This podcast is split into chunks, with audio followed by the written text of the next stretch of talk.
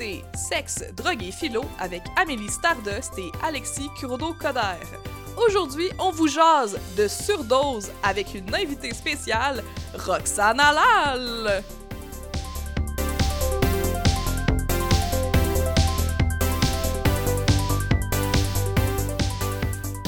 Allô, Amélie? Allô, Alexis? Non, il fait trop froid. Ha, ha, ha. Voici la première blague de l'épisode. Il fait trop froid pour se dire bonjour. Parce qu'on a Mm. des cache-coups qui. Ah, ok. Qui nous... Hey, une chance que c'est pas pas un podcast d'humour. T'imagines-tu comment ça serait malaisant? Ah là là. Et là, vous entendez peut-être quelqu'un d'autre, une autre euh, troisième voix euh, rire euh, Ouais. malgré elle. C'est pas le chien, c'est pas les, les, la neige. C'est pas la neige non plus. C'est notre invité qu'on a avec nous. Mais avant de, de vous l'introduire puis de vous parler de ça, juste trigger warning parce qu'aujourd'hui, Mm. on. Ben, si vous avez pas vu le nom de l'épisode, euh, on parle de surdose. Euh, c'est un sujet qui est assez lourd, n'est-ce pas? Parce que qui dit surdose euh, dit désagréments qui peuvent aller assez loin jusqu'à la Ouais, mort et ouais. d'autres blessures ou problèmes de santé. Donc, si c'est un sujet qui est un petit peu too much pour votre santé mentale aujourd'hui, on comprend Oui. Vous pouvez parfaitement. le skipper. Vous pouvez le skipper, on vous aime pareil, euh, tout va bien. Euh, sinon, ben, ça faisait longtemps, je trouve, qu'on n'avait pas parlé de drogue C'est vrai. pour un podcast. euh, Qui a le drogue dans le nom. là. ouais, c'est quand même le deuxième mot. Ouais, c'est pas le premier, mais c'est pas le dernier. Non. Et voilà. Donc, dans le passé, on a beaucoup parlé de drogue. euh, c'est sûr que nous, on a une approche plus de réduction des méfaits, euh, slash, euh, on veut parler de la Mm. drogue, pas en la démonisant. Non. Et ça fait en sorte que peut-être qu'on en parle de façon assez positive aussi, là, Ouais. souvent. Puis c'est pas non plus nécessairement mauvais, là. Je pense que. Mais il y a toutes sortes de drogues, de manières de prendre la drogue, de relations, puis d'histoire. Effectivement, avec la drogue. D'ailleurs, c'est drôle parce que, me semble, moi, avant de devenir euh, mi-adulte, ben, mi- mi-QI adulte, genre euh, mi- mi-vingtaine, c'est ça que je voulais dire. J'imagine un petit gâteau. Petit gâteau, c'est ça, à moitié cuit. Dans ma tête, ben, pas dans ma tête, dans mon entourage, tout le monde me disait que la drogue, c'était mal me voyer, là, un peu comme Monsieur euh, Maquet, là, dans South Park. j'ai juste eu Oui. Des PSC, ne prends pas de drogue, Mhm. Amélie, sauf le café, puis l'alcool, puis euh, toutes les autres drogues que tu vas prendre si t'as mal à la tête. oui, ou... c'est Ouais, c'est ça, exact. Puis, euh, ouais. Fait que c'est c'est intéressant quand même de, de penser que c'est pas noir ou blanc non plus, euh, C'est ça. la drogue, n'est-ce pas? Puis de penser que finalement, diaboliser toutes les autres drogues puis pas en parler, c'est c'est pas la meilleure stratégie pour se prémunir contre tous les dangers associés à ces drogues-là. Effectivement. Mm. Puis justement, on va en parler Maintenant, avec une experte qu'on Oui. va euh, qu'on welcome. Euh, bienvenue euh, Rox euh, Halal avec deux L. On va euh, te laisser te présenter. Il y a trois L dans halal, mais il y en a deux dans le milieu. ah, c'est ça qu'on... Mais c'est correct. Ah, c'est ça. Mais, Mais je sais que c'est ça qu'on veut dire. c'est ça Mais que je voulais parfait. dire. C'est vrai qu'il y a trois. Oui. Ouais. Hey, Oh my god. magnifique. Quel. euh, J'en suis euh, désolée. Je, je, je m'écrase devant toi, euh, devant cette rectification. C'est bien vrai. Moi qui est une femme de lettres, pourtant. Oui, c'est ça. Puis la lettre L, ben c'est ça, elle est trois fois. Mais Ah. écoute, Enchantée. enchanté. Comme si je te connaissais pas. C'est la deuxième fois que tu viens à notre podcast, euh, Roxane. Tu étais là à notre euh, épisode sur la drogue comme outil d'intervention. Est-ce que tu Il y a veux- longtemps. Il y a longtemps. Il y a euh, deux ans, je pense. Quelque chose comme ça. Ouais. Genre deux tours du soleil. Ah ouais, puis euh, il s'en passe des affaires en deux ans? Euh, tu veux-tu te représenter? Peut-être qu'il y a des Ouais. nouvelles choses qui se passent dans ta présentation. Ben, comme tu me l'as rappelé tantôt, Amé, euh, en tout cas, je sais pas si je vous coupe l'herbe sous le pied, mais euh, la dernière fois qu'on que j'étais avec vous et qu'on discutait, j'attendais des nouvelles à savoir si j'allais avoir euh, ma job de rêve. Puis ben, euh, je l'ai eu, Bravo. en fait. Puis euh, c'est même devenu encore plus, tu sais, Plus le rêve. le rêve, c'est ça, exact. Depuis. Mais... euh, Pourquoi? Pourquoi? Hmm. C'est quoi cette job-là? Ben oui, c'est ça. En fait, euh, je suis euh, je suis au GRIP, donc groupe de recherche d'intervention psychosociale. Puis euh, on fait de l'intervention dans les dans les événements festifs, ce qui veut pas dire grand chose quand t'es pas euh, genre euh, la personne qui lit des demandes de subvention, là. Fait que milieu festif, c'est genre des raves, des festivals, euh, Mhm. tout ça. Autant mainstream que underground, en tout cas, on essaie le plus possible. Puis, euh, qu'est-ce qu'on fait là-bas? Mais nous, on est un peu comme le party support. Fait qu'en fait, on veut juste que les gens aient des expériences le plus positif possible ou le moins négatif possible. Donc, on va essayer de, euh, de les accompagner là-dedans. Fait que, par exemple, on a des fois un kiosque d'intervention où ce qu'on donne de, de l'information, on donne euh, du matériel de réduction des risques, genre des pailles, euh, de l'eau stérile pour se laver les narines, euh, des pipes à cristal, des condoms, des fringues, etc. Puis, euh, a Dans le fond, aussi- tout qu'est-ce que ça prend pour avoir une consommation la plus sécuritaire possible. Exactement. Ou en tout cas, la plus Ouais. sécuritaire que... Plus sécuritaire que... Mhm. avec euh, du matériel sale ou partagé, plus sécuritaire que tout seul, Ouais. plus sécuritaire que sans naloxone, qu'on Mhm. va sûrement euh, parler de naloxone Oui, euh, absolument. durant cet épisode. Parce que si, si tu prends une drogue qui est dangereuse, c'est la drogue qui va avoir un danger sur toi et non pas le matériel dans ce cas-là. Tu sais, je, je comprends. Genre, c'est pas le matériel qui va te donner des problèmes de santé dans ce cas-là. Oui, après que ça ça, pourrait. honnêtement, ça peut être vraiment euh, surprenant, euh, une paille partagée, qu'est-ce que ça peut avoir comme conséquence sur ta vie versus la coke que t'as prise ce soir-là, mettons. Tu sais, c'est... euh, Hmm. il suffit d'une fois, là. En tout cas, mais je suis pas là pour... euh, je peux être... euh, euh, le- le- Non, ben on est là pour ça, pourquoi pas. je sais. pas faire peur aux gens, c'est pas ça mon Mais but, je pense que mais les informer. Les gens savent pas Mais non, que c'est une paille, qu'est-ce qui peut se passer. euh? Mais comme les billets, nous, on est, on est en chanceux au Canada, parce qu'on peut laver nos billets de banque. C'est vrai. Hein? Hein? Quand vous les avez vus pour la première fois, vous avez pas pensé à ça, hein? Les laver, faire de la coke? Non, j'ai pas pensé à ça. Ça- moi, j'ai, moi, la première affaire que j'ai pensé, c'est Ah, je suis- je je suis pas mal certaine que je le sens, le sirop d'érable. C'est à ça que j'ai pensé en frottant la. J'ai frot- Tu sais, je frottais la petite parce qu'il y avait une légende urbaine comme Moi, j'étais quoi. sûr- J'étais sûr. Moi, j'étais comme, je le sens. C'est-tu une légende urbaine? Oui, ça, c'est pas Oh, vrai que ça sent le sirop d'érable. Ah ben, j'ai Mais je pense chose. que j'ai j'ai lu que c'est pas vrai, mais que les billets neufs, ça se peut genre que le- l'odeur de- du papier, ben, du, du plastique neuf puis de la de la- de l'encre ressemble vaguement, mais tu sais, je- tu sais, dans le sens, on n'a pas tout halluciné. Genre, on a senti quelque chose, puis Ben notre ouais. cerveau, il a dit ça, ça sent Mais c'est des odeurs placebo, Ouais, genre. genre. Mais moi, Genre. je vais le prendre, si je suis dans. Ben, tu sais, Vaut mieux des odeurs placebo que pas de sirop d'érable. C'est mieux une odeur placebo de sirop d'érable que d'autres affaires, tu sais. Ouais, effectivement. Fait que, à part avoir eu. À, à part, là, on est d'accord dans ta présentation. Donc là, on sait que tu as obtenu ta job de rêve au, C'est ça. au grip. Félicitations. Euh, Merci. sinon, euh, pour les personnes qui n'avaient pas écouté notre premier épisode, euh, c'est quoi ta. D'où elle vient ton, ton expertise à Oui, propos justement de, des drogues? Euh, fait qu'en fait, c'est ça, au grip, je fais de l'analyse de drogue euh, avec euh, du matériel bien fancy puis tout.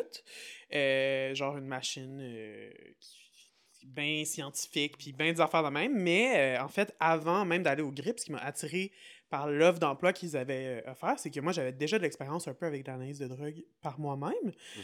Euh, et donc, avec la drogue, ton, ton, ton, euh, aussi. Euh, fait que des gens, quand ils me demandent qu'est-ce qui m'a amené à travailler au grip, je dis, ben, la drogue, tu sais. Puis là, ils sont vraiment confus. Parce que dans leur tête, les personnes qui prennent la drogue, ils ont pas de job, tu sais. Mhm. Mhm. J'aime semer la confusion. Euh, mais donc, c'est, mais c'est vraiment ça, finalement. Euh, je prenais de la drogue. J'en prends encore occasionnellement. J'en prenais encore occasionnellement. Pas toutes les drogues. Non plus nécessairement. Et ben, j'étais un peu dans mon groupe d'amis, la personne qui avait beaucoup d'informations. En fait, je m'étais beaucoup, beaucoup informé euh, sur les substances avant de les prendre, euh, Mhm. ou entre des trips pour essayer d'être euh, ben, d'encourir le moins de risques possible finalement dans ma conso. Et à travers ça, il y avait aussi justement le fait de faire des tests de, de drogue, en fait, d'analyse de drogue. Ce que je comprenais pas qu'il y avait d'autres options à ce moment-là, mais euh, qu'est-ce qui est possible encore d'acheter aujourd'hui d'ailleurs, c'est la colorimétrie, c'est des petits réactifs chimiques là, Mhm. qui ressemblent vraiment à des petits trucs de gouttes pour les yeux, là, mais tu mets pas ça dans tes yeux là, parce que ça chauffe. ok, c'est de l'acide. Puis pas la LSD. Pas Genre de l'acide qui brûle. Pas du bon acide. non, de la mauvaise acide. puis, euh, dans le fond, tu mets ça euh, sur la substance, puis ça change de couleur en fonction de qu'est-ce qu'il y a dedans.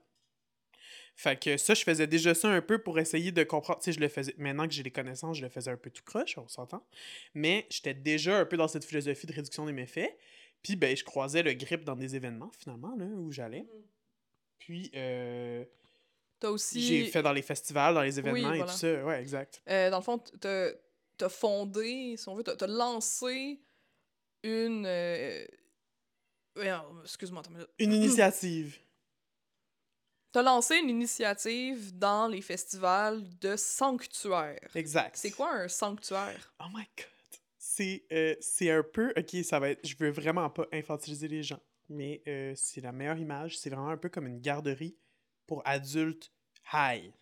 Genre, tu dis ça, dans ma tête, c'est le rêve. Mais Le oui. nombre de fois où tu vas dans la toilette tout seul parce que t'es comme, je veux pas être en relation avec des gens, mais Oui. je veux pas m'en aller, Non, c'est ça. mais genre, je suis pas capable d'interagir, fait que je vais me cacher dans la toilette. Exact. Là, tu peux aller au sanctuaire puis jouer, genre, qu'est- qu'est-ce qu'il y a au sanctuaire? Oh my rêver. god, il y a les meilleures affaires. Genre, à longueur d'année, quand je croise des affaires nice, j'ai- j'achète pour les sanctuaires.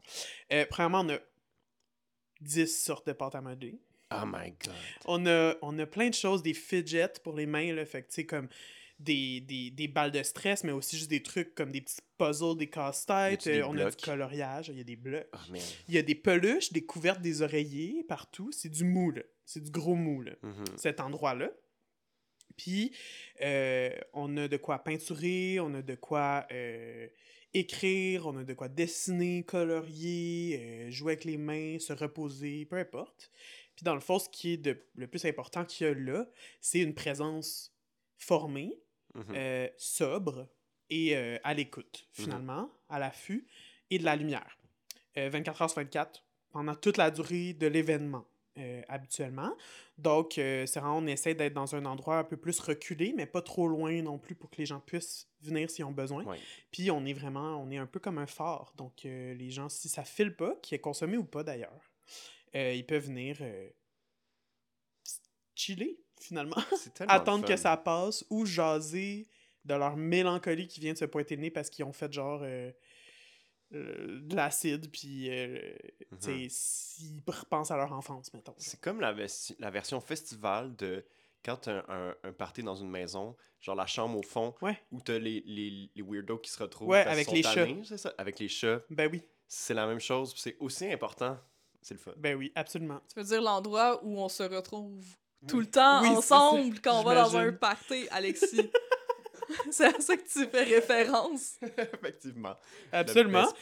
Puis dans ces événements-là, en plus aussi, qu'est-ce qu'il y a d'un un peu différent d'un rave, mettons, c'est que euh, c'est des événements, des festivals plus en camping, où ce que t'es là pendant plusieurs jours? Puis l'aspect important là-dedans aussi, c'est que il y a des gens qui sont un peu pognés là. Tu sais, si jour 1, t'as utilisé toute ta batterie sociale, puis ton lift, il reste jusqu'à jour 4, là. Comme, tu vas aller où? Tu vas rester dans ta tente tout le long? Hmm, fait que c'est pas seulement pour les personnes qui ont consommé puis qui ont besoin d'une pause ou d'avoir un justement un sanctuaire comme le nom l'indique Exact. à l'écart des autres, c'est aussi pour des personnes qui seraient peut-être introverties ou qui auraient besoin seulement d'un- d'une pause, d'un endroit euh, chaud, réconfortant, sécuritaire. Absolument. Est-ce que à cet endroit-là, il y a aussi des intervenants? Ben oui, euh, en fait, c'est le but. Là, dans le fond, moi, dans mon initiative personnelle, avant même d'être euh, tu sais, au grip ou quoi que ce soit, euh, c'était des personnes qu'on formait. tu sais, On a créé une formation, un petit manuel tu sais, de, des bonnes pratiques, mais c'est beaucoup des gens qui ont de l'expérience du vécu, mettons, qui font partie Mhm. de l'événement. C'est pas du monde, je vais pas chercher du monde de l'extérieur nécessairement qui viennent à l'événement pour ça, c'est du monde de l'événement qui font du bénévolat ou qui s'impliquent dans ce projet-là. Euh, mais par contre, là, on essaie de euh, justement euh, amener un peu ce concept-là aussi avec des intervenants. Ben, comme par exemple, moi, je suis souvent là, je suis sur rappel pendant cet Mhm. événement-là, je suis une intervenante. J'allais dire qualifiée, mais je... mais comme je le Mais suis, tu mais... l'as qualifié, on a Oui, fait. oui. C'est parce qu'il y a une autre affaire, information importante, c'est que Roxane et moi, on a fait notre bac de sexologie Oui, c'est ça. ensemble. Exact. On était dans l'association étudiante de Oui. sexologie ensemble. Donc, tu es. Tu as ton bac Oui. et tu es une intervenante donc Oui. qualifiée. Mais Pas je- que ça prend seulement un bac pour être qualifié, mais je veux dire, tu, tu l'as oui, ton c'est ça. euh. Mais je pense que c'est pour ça que j'ai comme j'ai comme ces élans là, mais je veux pas nécessairement je veux pas nécessairement les le- me laisser porter par ces élans-là parce que je sais que aussi c'est pas à cause que j'ai un bac nécessairement ou que n'importe qui a un bac qui est qualifié et l'inverse aussi. Pas parce que t'as pas cette connaissance universitaire là ou quoi que ce soit que t'es- tu peux pas être qualifié. Là. au contraire moi j'ai plein d'intervenants euh, avec qui je travaille qui sont vraiment excellents puis que c'est pas à cause qu'ils ont des connaissances euh, Académique, là, ben non, mais ça, c'est quand Mais même oui, un mélange des deux dans le sens. exact exact t'as quand même passé un bon 3-4 ans. Je sais pas combien de temps ça t'a pris, toi, faire ton. 4 ans, je pense. Quatre ans? ouais. J'essaie d'oublier. Ah ouais?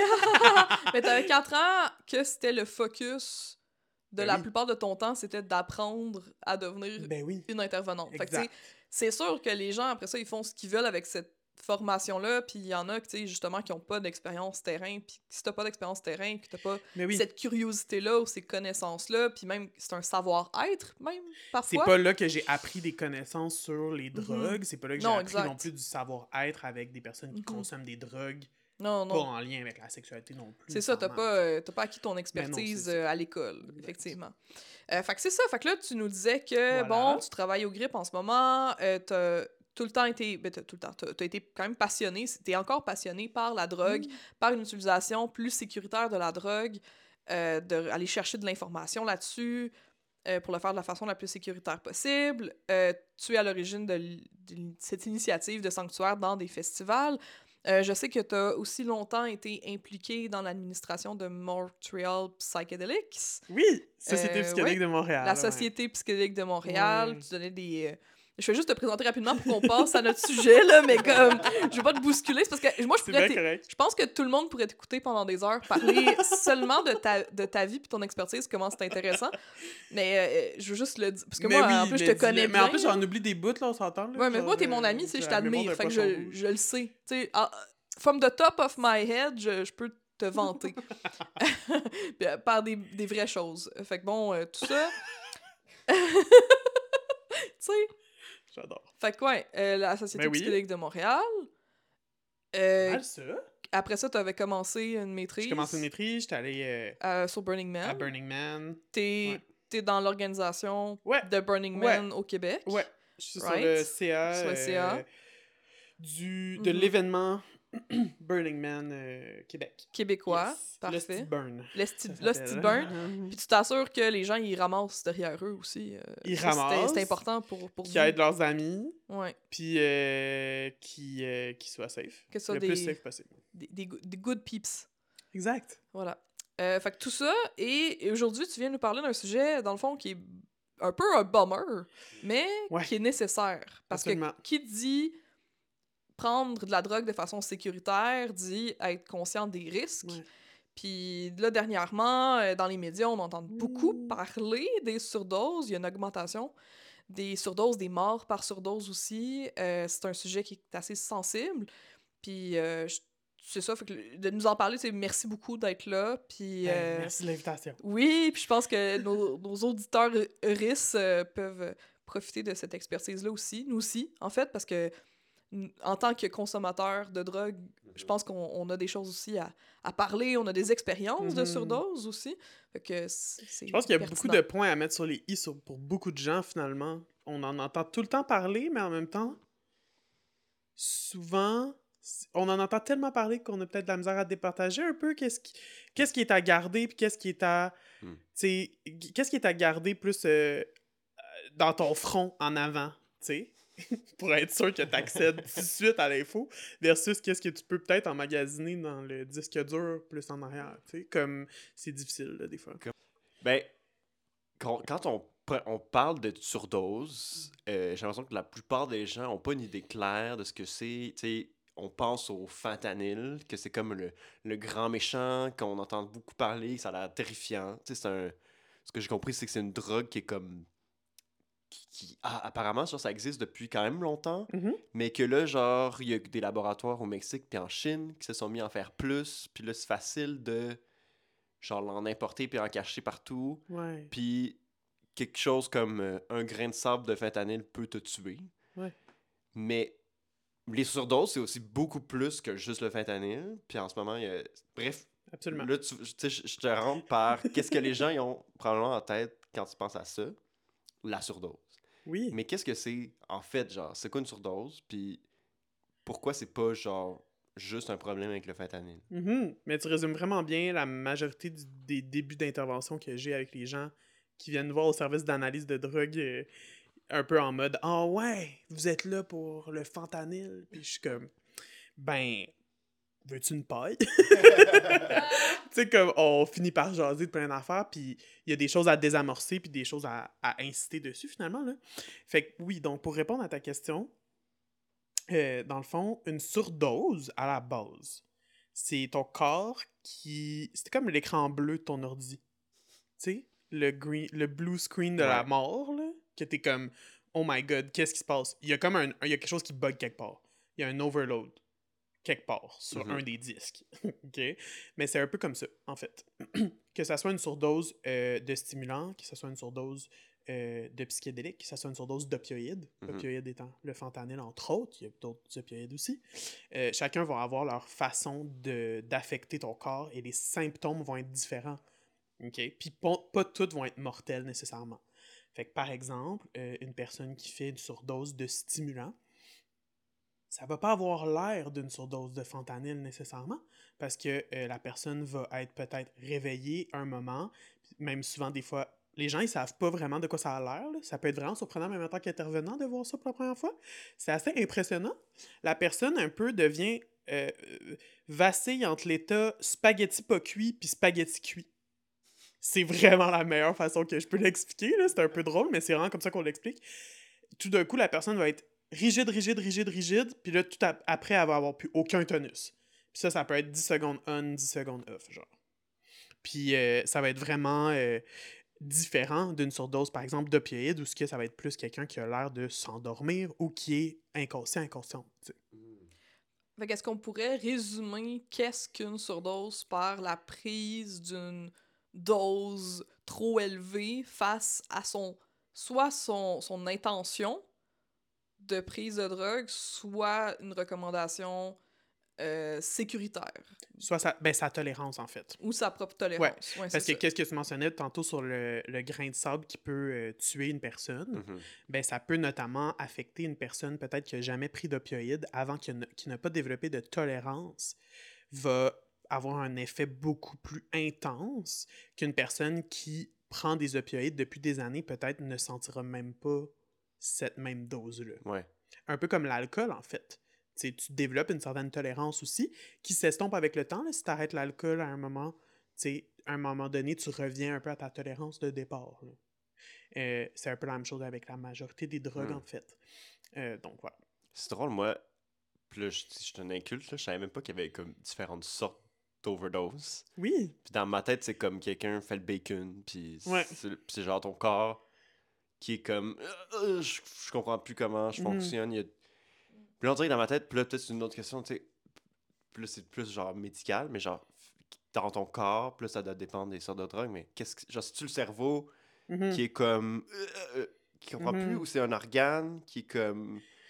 Tu sais, c'est. Ben, les deux peuvent être vrais dans le sens où, ben, je peux te donner un, un exemple, deux exemples qui, qui vont peut-être dém- démystifier ça un peu. Dans le fond, pour une surdose, par exemple, d'opioïdes, parce qu'on en entend beaucoup parler, euh, souvent, qu'est-ce qu'on va voir? Je disais tantôt, ça a l'air d'une personne qui s'endort un peu ou une personne qui est inconsciente, dépendamment du moment où on arrive dans la surdose euh, ou dans la consommation. Donc, ça va être, c'est un dépresseur du système nerveux, en fait, les opioïdes. Donc, tu vas shut down. Puis, qu'est-ce Mhm. qui peut arriver quand tu shut down?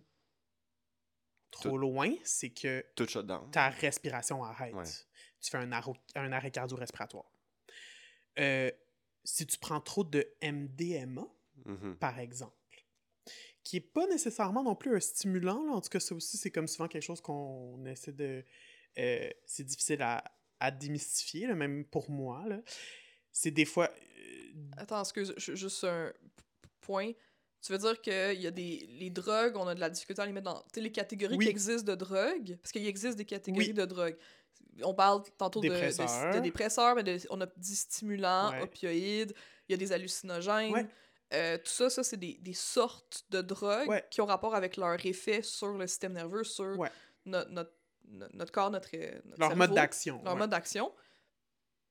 il y a des drogues comme la MDMA. Puis là, je dis ça juste parce que Mhm. nous, on est comme. euh, je pense qu'on on sait.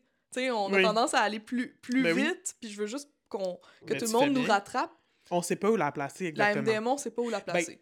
OK. Il y a plusieurs écoles de pensée. Après ça, la MDMA en tant que telle, c'est un empathogène, mais c'est quasiment un peu la. Je pense qu'il y a une ou deux autres drogues qui sont aussi des empathogènes. Genre. Versus, mettons, des opioïdes qui a comme une trolley de drogues qui sont des opioïdes, il y a une trolley de stimulants, il y a une trolley, comme trolley de psychédéliques ou de perturbateurs, en fait, qu'on appelle. Euh, fait que la MDMA, elle- c'est un empathogène. Oui, c'est à cause du mot empathie, ou en tout cas, ça a la même racine, ou ce que ça va être vraiment dans le rapport à l'autre. Mhm. Euh, mais des gens vont aussi avoir des fois des effets stimulants, dans, ou en tout cas une perception de stimulant. Parce que euh, tu vas être réveillé, tu vas être un peu euh, fébrile. Mhm. Fait que ça, c'est des choses que les gens associent beaucoup aux stimulants dans la vie. Mais en tant que tel, à la base, Genre, techniquement, ouais, il n'y a pas- nécessairement de propriétés stimulantes à la. MDMA. C'est comme juste ton cerveau qui C'est la sérotonine, ouais. Ok, hein. C'est vraiment comme des. Ça agit dans ton cerveau. hum, Ben, en fait, c'est pour ça que je, je- je donnais la MDMA comme exemple. Oui, c'est ça, on circle back à Ouais. tu voulais nous dire De ça, surdose. ça ressemble à quoi une surdose de MDMA qui Par est un en- exemple. empathogène. Ouais. Fait que, mettons, une surdose d'MDMA, tu sais, on en entend un peu parler par la bande, en fait, de la surdose d'MDMA. Pourquoi je dis par la bande? Parce que souvent, on entend des gens qui vont se dire, comme conseil entre eux, « Ah, faut t'attendre entre tes doses d'MDMA, genre trois mois. » Je sais pas, dis n'importe quoi, mais, on l'a déjà entendu, ce conseil-là, de pas en prendre trop rapproché. Euh, ou de pas trop boire de l'eau. Faut faire attention de pas trop boire de l'eau, de pas avoir trop chaud. Tout ça, c'est des choses qui ont attrait avec la sur... à éviter, essayer d'éviter le plus possible les surdoses de MDMA, en fait. Et les Mhm. conséquences qui peuvent dé- décou- découler de cette surdose-là. Fait que qu'est-ce que je veux dire par ça? C'est que tu vas pas nécessairement euh, tomber endormi comme avec une surdose d'opioïdes. Ce qui va se passer, c'est que tu vas être un peu noyé dans la sérotonine. La sérotonine, la dopamine, ce sont des neurotransmetteurs que dans la vie, on produit nous-mêmes dans notre corps, dans notre cerveau. Mhm. Fait que par exemple, euh, quand tu as une vraiment bonne nouvelle, ben tu un, re- euh, un release tu sais, d'une bonne dose de, euh, de sérotonine, dopamine. Quand tu tombes en amour, même affaire. Il y a Mhm. vraiment plein de façons. Ça agit, ça agit aussi sur la perception de la douleur et tout ça. Fait que c'est vraiment des choses qu'on a besoin au quotidien. C'est des, des neurotransmetteurs, des hormones, tout ça, qui aident au bon fonctionnement de notre corps. Mhm. Quand tu prends de la MDMA, qu'est-ce que ça fait? C'est que ça empêche ton cerveau de digérer ces Fait neurotransmetteurs-là. qu'elle reste dedans. Fait que ça fait juste. Ouais, exactement. C'est comme si tu bouches ton lavabo. Puis tu comme- continues à couler, ben ça va juste s'en- se- se- Mhm. s'en- s'empiler, j'allais dire. Mais... S'accumuler.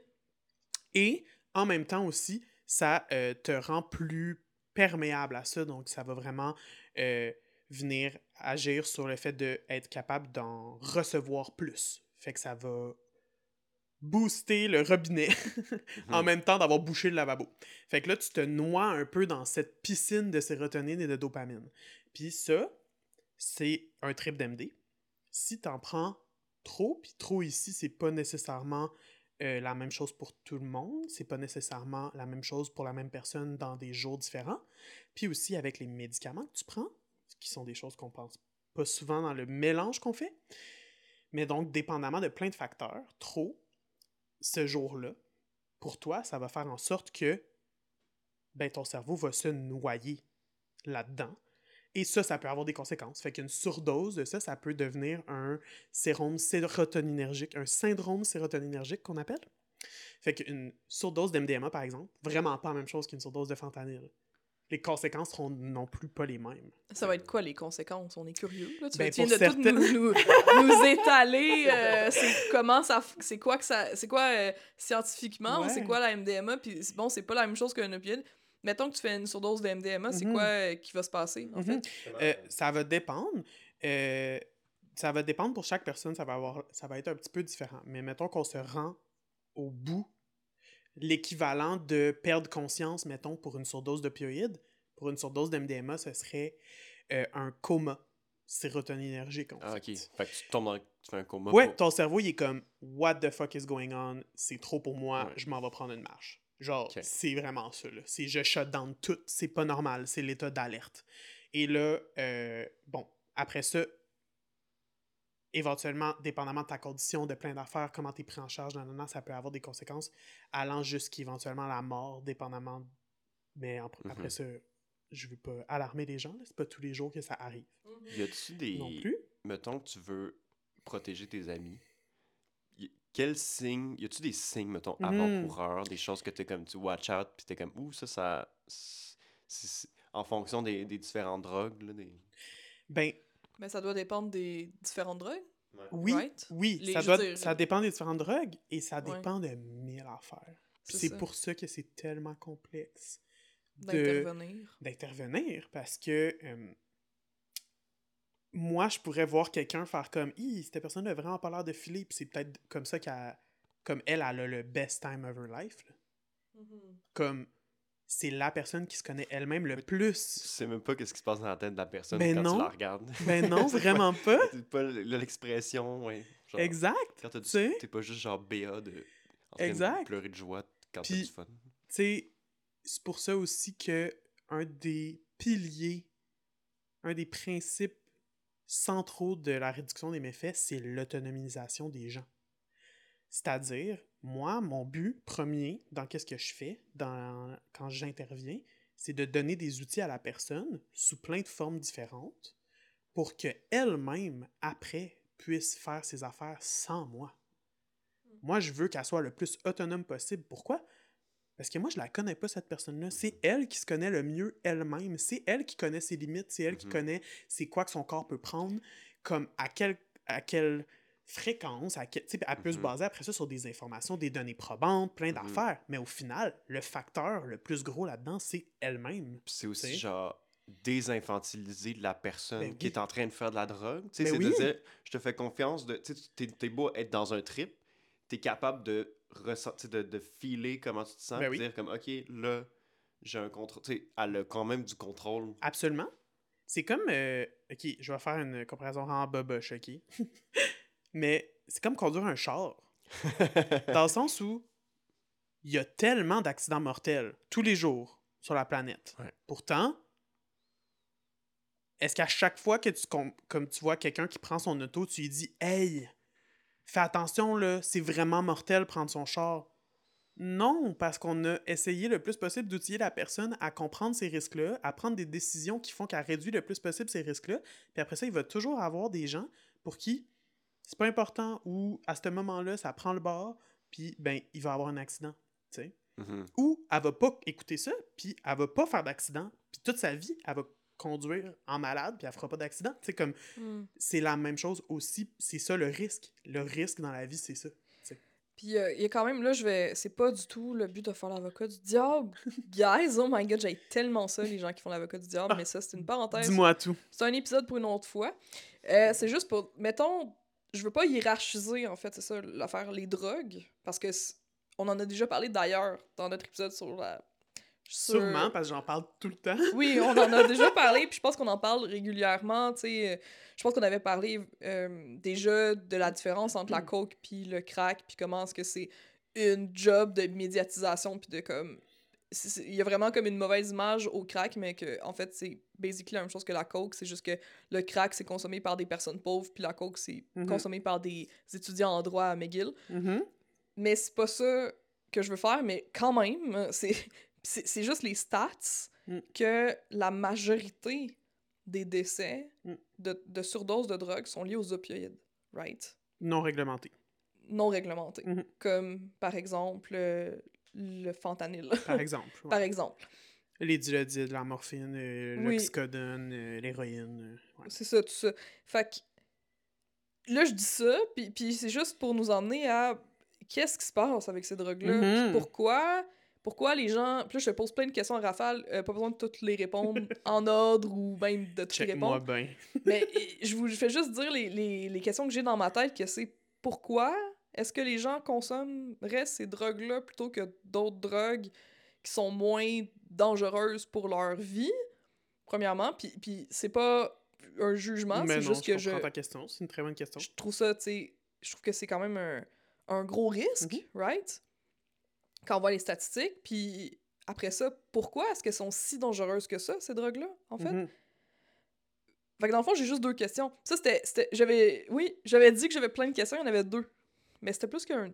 Mais c'est plein. Deux, deux questions, c'est plein de questions. Merci, Alexis. C'est la partie faire- philo de sexe, drogue et philo, je pense. Ouais, c'était la partie philosophie de, du podcast. Est-ce que deux, c'est plein? ça, c'est un autre épisode. Celui sur la voie quotidienne. Ok, euh, voilà, Oui. vas-y, euh, si tu veux bien Oui, euh, ben, m'éclairer sur ces questionnements. Je pense que malgré toi, tu te mets un peu porte-parole de beaucoup de gens. En fait, c'est une discussion que j'ai souvent.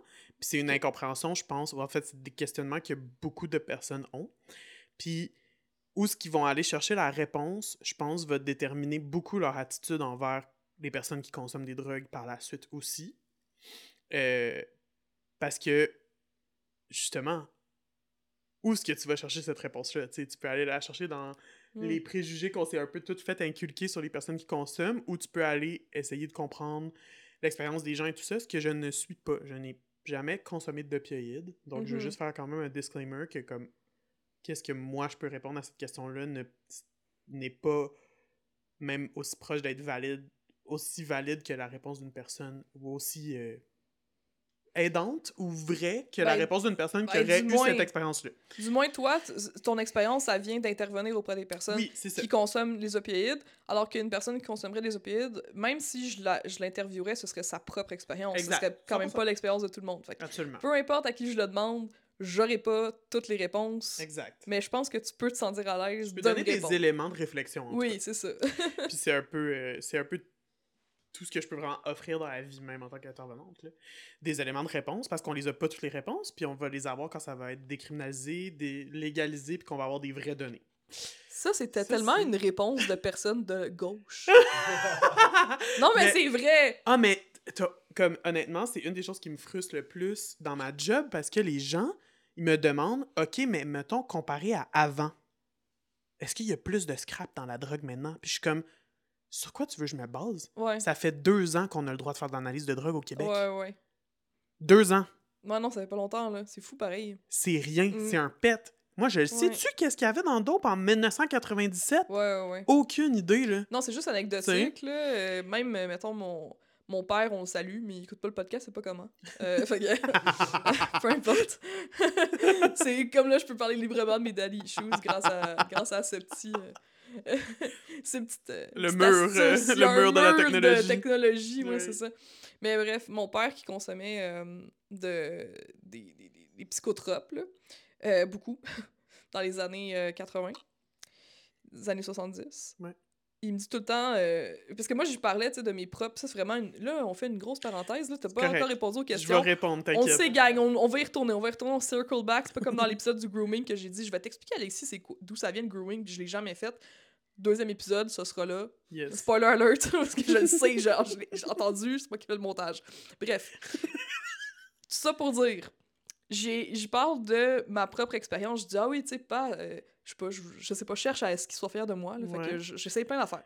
Fait que là, un moment donné, j'ai pitché le fait, hey, papa, je fais de l'acide, right? Oui. Comme toi, tu as fait de l'acide.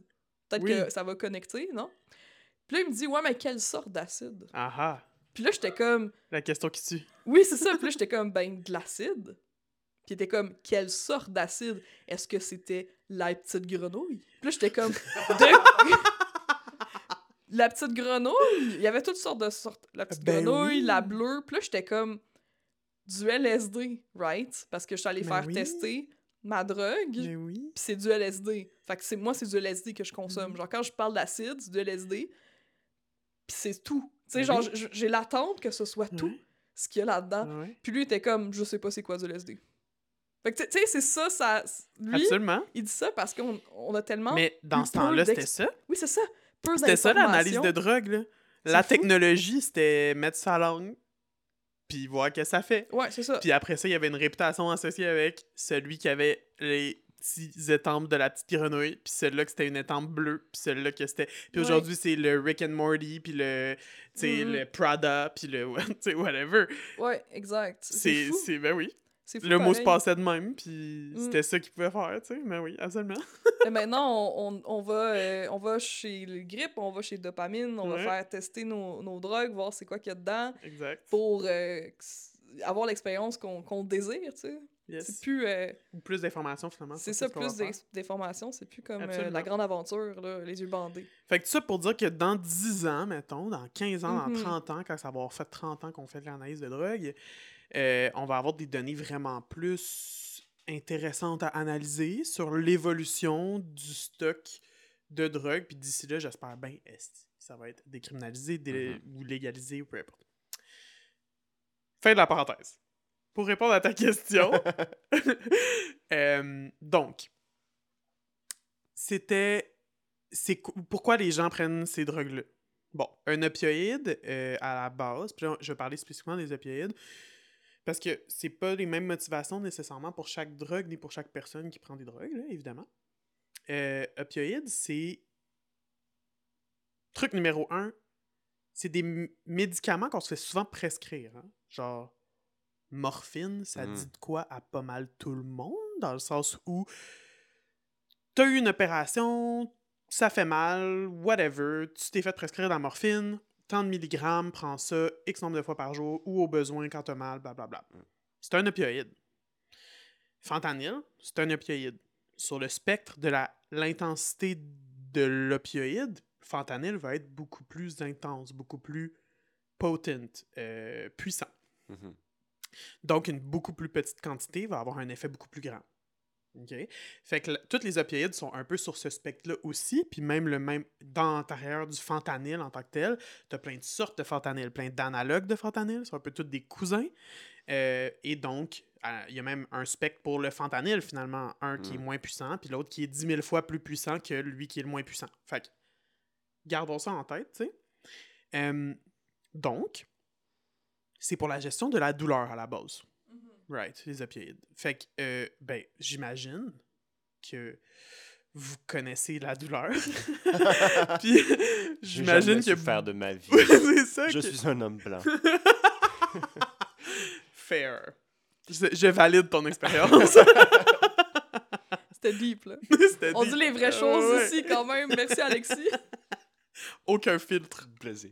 Écoute, merci de ton partage. C'était une blague. Euh, mais que ça soit physique ou émotionnel ou psychologique, euh, Mhm. tu sais, la douleur, je veux dire, ça a pas l'air d'être en déclin. Hein? Dans notre belle société qu'on aime euh, et qui va super bien. Donc, évidemment, mais de plus en plus de gens ont besoin de gérer cette douleur-là, tu sais. Puis, après ça, on pourrait rentrer dans une vraiment grande loupe de la poule ou l'œuf, là, ou de qu'est-ce qui Mhm. vient contribuer à ça. Système de santé, euh, gestion des troubles de santé mentale, gestion de la- des douleurs chroniques, Mhm. euh, sais, tout ça, ça rentre en ligne de compte dans l'histoire de beaucoup de gens qui, aujourd'hui, on croiserait, puis on dirait « Oh my God, qu'est-ce que c'est? » Tu sais, comme que des gens ont beaucoup de préjugés sur ces gens-là. Mhm. Pour beaucoup, ça vient de là, genre... Ça vient de la douleur. T'as eu Ça un accident de travail, tu t'es fait prescrire un opioïde, puis tout d'un coup, tu te rends compte que, esti, j'ai plus mal.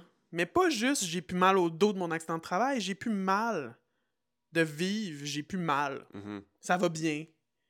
Imagine. C'est tel... c'est- c'est- On dirait que c'est- c'est drôlement plus profond. Tu sais, que tu dis ça, genre, Oui. j'ai plus mal. On dirait que Oui. j'ai de la misère à imaginer c'est quoi, genre, Mais oui, l'absence totale de douleur. Évidemment que c'est attirant. ben, tu me niaises. Évidemment que c'est attirant. Puis en plus, là, tu le vis parce que. Puis là, c'est un cas de figure. Puis c'est pas pour le mettre au-dessus des autres. là, C'est vraiment juste un Mhm. exemple. Mais ton médecin, dans notre société, le médecin, c'est genre le suprême. C'est Ouais. opinion, information fiable et whatever, do no harm, tu sais. Ton médecin t'a donné ça, cette Mhm. clé-là, pour que t'ailles plus mal. Tu te dis, ben voyons, qu'est-ce qui peut m'arriver? Mm. T'as un médicament, je prends en pharmacie, tout va bien. Ben, un moment donné, la prescription, elle expire, tu sais. C'est fini, il y en a plus. Sauf que, est-ce que entre-temps, t'as découvert c'est quoi que. d'où venait ton mal de vivre, t'as été en thérapie, sais, parce qu'il n'y a aucune liste d'attente. Tu as réglé toutes tes shit en 10 séances de thérapie payées par ton employeur, puis après ça, c'est Ouais, fini, ouais. j'arrête. Et j'ai plus mal, j'ai plus mal nulle part. Sans médicaments. tu sais. C'est pas vraiment ça qui arrive, là, au final. là. Genre, on s'entend, là, c'est... ah, C'est... C'est... C'est... C'est facile. C'est pas difficile de tomber là-dedans, puis... Je le dis en tant que personne... Tu sais, mettons... euh, mon chum s'est fait opérer pour dans sagesse il y a pas longtemps. S'est fait prescrire de l'oxy en sortant de là. Il a jamais voulu le prendre. Parce qu'il y a la chienne, tu sais, de connaître c'est quoi vivre sans douleur. Ouais. Mettons, Ouais. tu sais. Fait qu'il y a tout ça. Hmm, ben, je- là, Ça, euh, c'est un aspect. non, mais même si c'est juste le, un aspect, je sais pas si ça, ça avait d'autres aspects à me dire, mais comme, mon Dieu, que j- j'ai plus de questions. là. C'est comme dans le sens. Mon Dieu, que ça répond à ma question de pourquoi est-ce que quelqu'un prendrait ça, puis pourquoi est-ce que. Pourquoi cette drogue-là est plutôt qu'une autre. là, Oui, parce puis- que. Au final, comme ça, c'est un aspect, mais ça revient souvent à ça d'une façon ou d'une autre. Anyway. Que ça soit parce que c'est ton médecin qui te prescrit ça, que ça soit parce que ton ami a fait Ah, moi j'ai ça, tiens, euh, prends. Ah, t'as mal à la tête, tiens, euh, Mm. prends- Tu sais, whatever, c'est quoi? Comme, je pense que. On insiste tellement. En tout cas, là, c'est. Moi-même, je me mets dans la partie philo de sexe, drogue et philo, là, mais comme moi, ce que je crois vraiment à l'intérieur de moi, c'est que tant et aussi longtemps qu'on regardera pas en face comment on vit Mhm, en ce moment, comment on survit en ce moment, mhm. comme on pourra jamais vivre une diminution des problèmes de conso. C'est comme C'est à cause du néolibéralisme. ben ouais, Ah. comme honnêtement, genre Et il est revenu dans l'épisode, euh, les amis. mais comme Mm. t'as pas envie de te geler toi en ce moment? Euh, ben, En tout cas, oui. ça peut être une question mais rhétorique. pas, non, non, Mais non, tu sais, je- comme- Oui, mais, mais pas aux opioïdes. Mais je Non. pense que...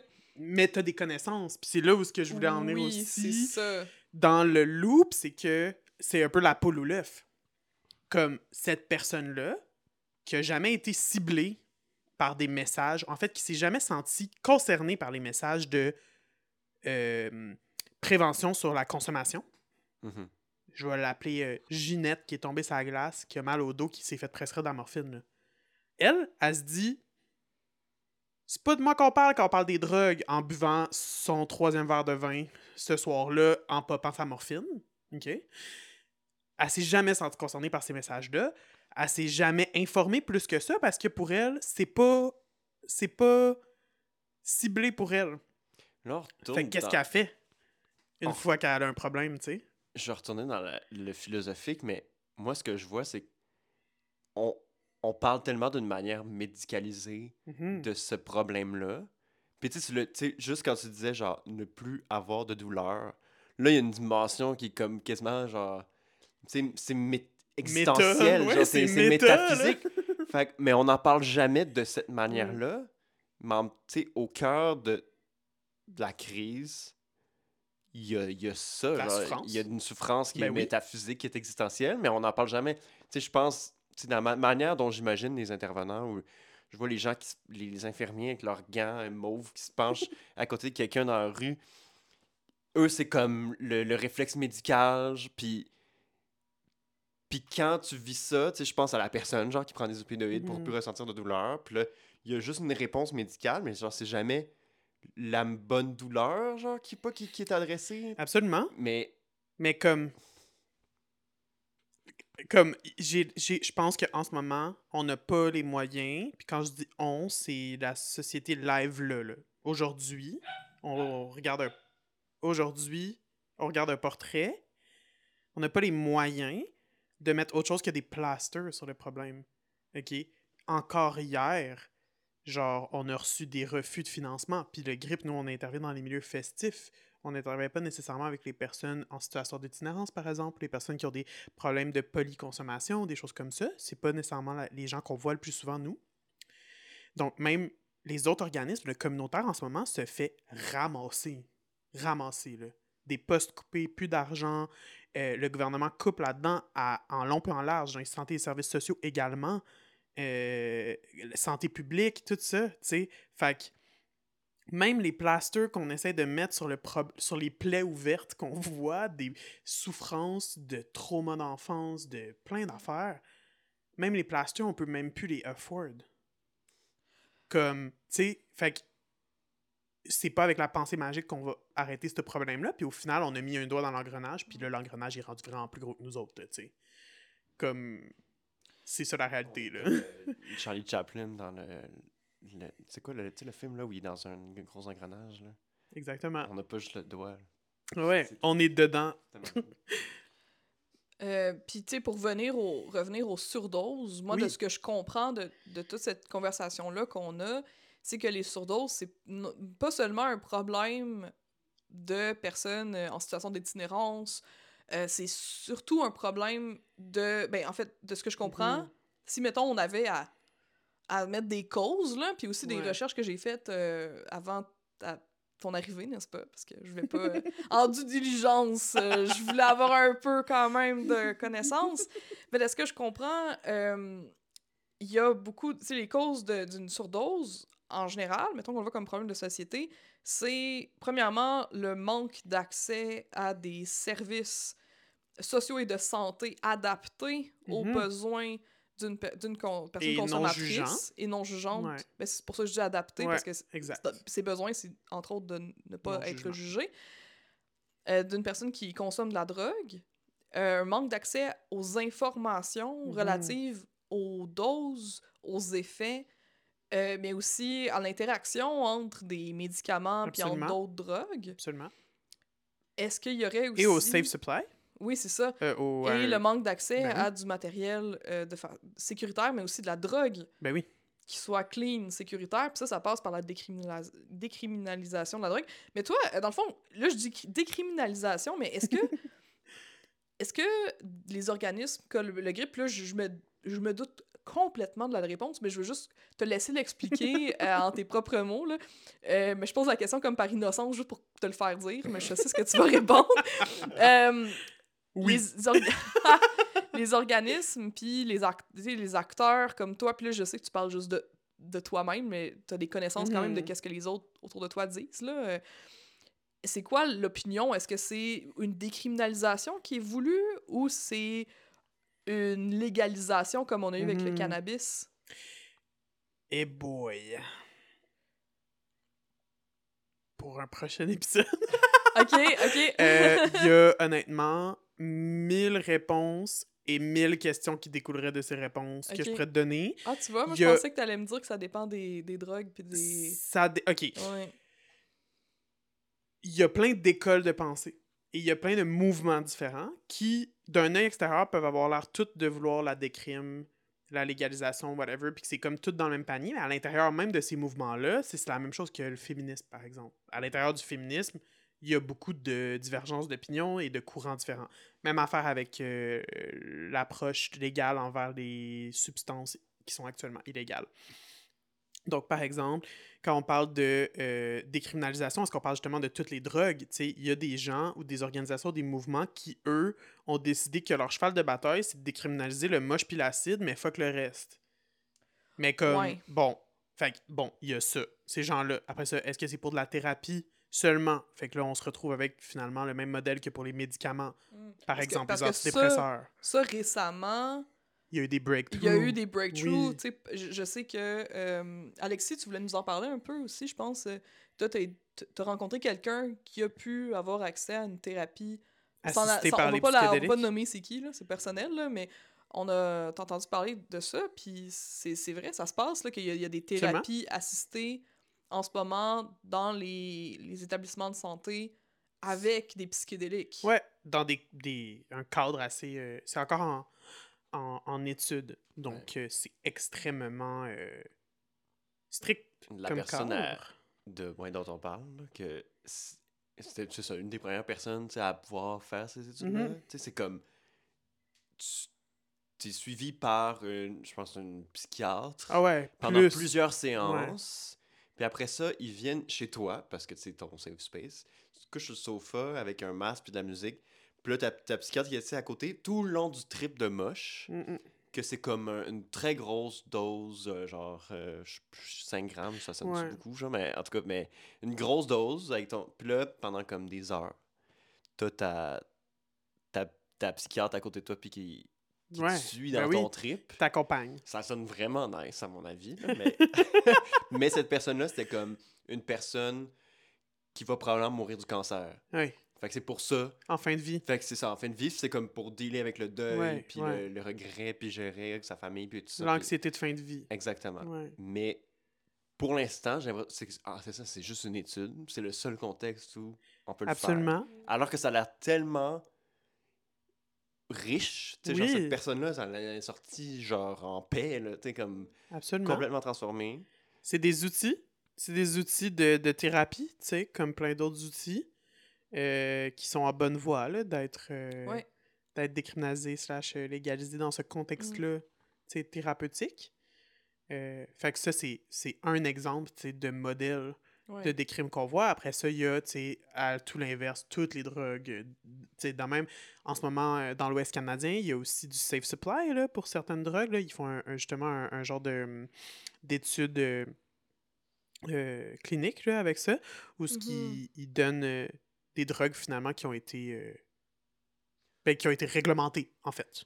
Certaines, pas toutes. Moi, des fois, j'ai vu passer des trucs sur, euh, sur Internet, des gens qui bâchent contre ça. Ils sont comme, ah, Puis là, en fait, ils filment des, des gens euh, en train de faire des, des trips dans la rue, puis qui disent, ah, une chance que le gouvernement Trudeau, là, il a légalisé ça, puis regardez qu'est-ce que ça fait. Ça crée la, la discorde, puis une, Ah ben oui, une ça la crée. explosion de. de, Qu'est-ce que tu as à, à répondre face à. Oh my god. Ben moi, je peux répondre.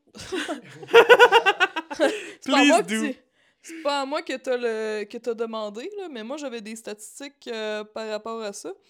Puis euh, sachez que depuis la légalisation du pot, il y a euh, la, la consommation quotidienne, elle est demeurée stable, OK? Fait que depuis 2018.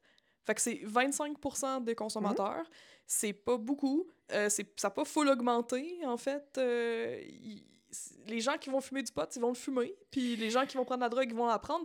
Ouais, oui. Ça a toujours été ça. En fait, toutes les études, il, il faut- il y a des personnes même euh, mal intentionnées qui vont financer des études en se disant Yes, sir! Yes, sir! Je vais leur prouver. Tu, tu- tu trouves ça drôle? C'est tellement bon, ça. c'est drôle parce qu'ils financent des études sur la consommation de drogue en se disant grâce à ces résultats, je vais pouvoir prouver que ceci est un fruit du démon. Puis là, euh, les chercheurs sont comme hey, on est vraiment désolé, mais non. Ouais, on peut ça. pas le prouver euh, Finalement, en twistant de euh, never les- mind. Never mind, on peut pas tordre les résultats. Non. Parce que les, les gens qui vont pas consommer de morphine, ils en consommeront pas. C'est dans- flagrant, c'est flagrant, puis Ouais. c'est cet argument-là, ces gens-là se pensent bien originaux, là, mais c'est du pré-mâché. C'est la même affaire qu'avec euh, l'alcool. La société, c'est la maman oiseau qui a mâché la bouffe, puis eux, c'est le bébé oiseau qui s'est fait cracher la bouffe dans la gueule, puis qui recrache ça après, OK? C'est la même affaire. Genre, ils se pensent vraiment originaux de penser ça. Oh my God, c'est ça, nanana. C'est pas vrai. Tu regardes n'importe quelle donnée, c'est pas vrai. Puis si la prohibition, ça marchait, là, la prohibition étant le fait qu'on, en tant que société, on a décidé, entre guillemets, on a décidé, en grosses guillemets, à travers le temps. 20 hommes blancs Oui, c'est ça. ont décidé. Exactement. Le conseil des sages qui appelle ça. Ah, ah, tabarnak! Euh, Un autre épisode. euh, en tant que société, qu'est-ce qu'on utilise comme système en ce moment? C'est la prohibition, c'est-à-dire de- d'empêcher par tous les moyens qu'on on pense possible les gens de consommer. Qu'on leur dit non, non, c'est mal depuis qu'ils sont jeunes. À l'école, on dit à leurs parents non, non, c'est mal, puis on les emprisonne. Hein? Si ça, Oui. ça marchait, Le nombre de personnes on le saurait. en prison parce qu'ils ont consommé du pot. Ça, c'est quelque chose, par exemple. Mm, mm. Puis ça aussi, c'est 20 hommes blancs. C'est tous des hommes blancs. En J'imagine. tout cas. les personnes en prison. Ah oui! Euh, Bon, ouais, mais- non. C'est ça. Mais tu sais, si ça marchait, on le saurait. Comme Ouais, on a déjà- des données. Si ça marchait, il n'y aurait pas Ouais. des centaines, voire des milliers de personnes juste au Québec qui, à tous les jours, leur job à temps plein, c'est d'essayer de pallier aux risques qui sont créés par ce système-là. Mais en général, empêcher les gens de faire des affaires, ça marche pas full. Ben non. comme des affaires qui font mettons, qui, qui les concerne eux, Ben oui. euh, puis leur santé, ça fonctionne pas. Ils font pareil, ils vont juste le faire de façon la moins sécuritaire possible. Puis là, c'est sûr que moi, je pense, ça me fait penser au travail du sexe, Ouais. right? Ben oui. Parce que c'est pas la même chose, mais tu sais, c'est quand même. C'est dans le même Il y a une système. partie qui est, décri- qui est décriminalisée, puis il y a une partie qui est, qui est criminalisée. Mais ça fait quand même en sorte que c'est fait de la façon la moins sécuritaire que ça pourrait faire, à- être fait. Comme que les clients veulent pas s'identifier, que les, euh, les personnes qui échangent des services sexuels, il faut qu'ils le fassent dans des, dans des Oui, situations ça met des gens en danger. euh, dangereuses, qu'il faut qu'ils se cachent et tout ça. C'est un peu la même chose avec les consommateurs de drogue. Puis tu sais, on s'entend que là, euh, on, là, on approche de la fin de notre épisode, du temps qu'on a, euh, parce qu'il y a tellement de choses qu'on pourrait parler, puis c'est sûr qu'on va en reparler. On s'appelle Sex, Drogue et Philo calvaire. Mais tout ça pour dire, on n'a pas, on n'a même pas touché... euh, puis c'est fou parce qu'on parle des surdoses, puis on va en reparler des surdoses, parce, parce qu'il y a tout l'aspect individuel de la chose, parce que là, on a parlé beaucoup Oui, société, sociétal. environnement. Mais tu sais, une personne qui va faire une surdose, comme une personne, euh, ça peut ne pas être un accident. En fait, c'est sou- souvent un accident. C'est ouais. pas. Personne. En fait, il y a des gens qui, c'est sûr, qui, qui vont vouloir s'enlever la vie. C'est n'est-ce pas nécessairement dans le but de- d'en mourir. Mais c'est ça. Tu sais, une surdose, la plupart du temps, c'est un accident. Ouais. Et, mais il y a les personnes qui font des surdoses, comme on a dit, il y a plein de, Mhm. de, de- de choses qui font en sorte que ça, ça augmente les risques, mais il y a aussi le manque d'éducation, le manque de, oui. moyens oui. financiers, le, manque de, santé mentale pour Ben, tous les facteurs de santé. De toutes les, Ben oui. C'est ça, tous les facteurs de santé. Mais c'est la même chose pour les personnes, par exemple, qui ont des dépendances. Oui. Parce que consommer de la drogue, n'importe quelle drogue, en fait, peut être consommée récréativement, right? Tu sais, Ouais, c'est pas... même, euh, en fait... Oui, c'est ça. Après ça, y a... Peu importe comment on veut l'appeler, mais donc Mhm. oui, euh, Oui, de façon de non façon... surdose. oui, ben, ou de façon à ne pas amener une détresse reliée à ça. C'est ça. Mettons, si je ça détresse. de même, oui, c'est bon, c'est bon, ça. C'est bonne. Ça, c'est un critère diagnostic du DSM-5 pour Hey, hey. dépendance. Mais en fait, sais, je pense que le lien entre les deux choses que tu nommes, le travail du sexe puis la conso, euh, les Mhm. drogues, c'est que au, au fin fond, là, les risques, là, puis ça, c'est des gros débats qu'on a tout le temps dans la Ouais. communauté de réduction des méfaits. Mhm. Réduction des méfaits de quoi? Ouais.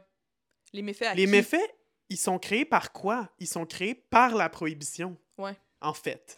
Parce que si on était décomplexé, si moi je pouvais aller voir mon médecin demain matin puis parler de toute ma conso, Ouais. sans avoir peur d'avoir des conséquences réelles sur comment on va me traiter dans les services de santé dans 5 ans ou dans 10 ans. Ouais, ou quand sur je vais avoir un problème, tu là, mettons que t'as un enfant, est-ce vont appeler les, les, Exactement. les- ils vont faire réseaux signalement. sociaux, ouais, c'est ça. Comme si tout ça, là, ça existait pas, là, Mm.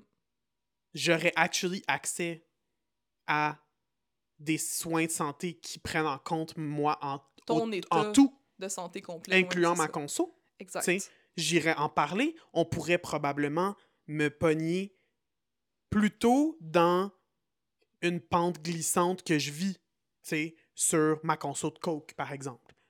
Ah, ok, oui, euh, bon, ok, euh, tu consommes euh, de la coke, puis ça, ah, tu dis que ça l'a augmenté dans les derniers mois, qu'est-ce qui fait ça? Ah, j'ai perdu ma job, j'ai break up, tu sais, whatever.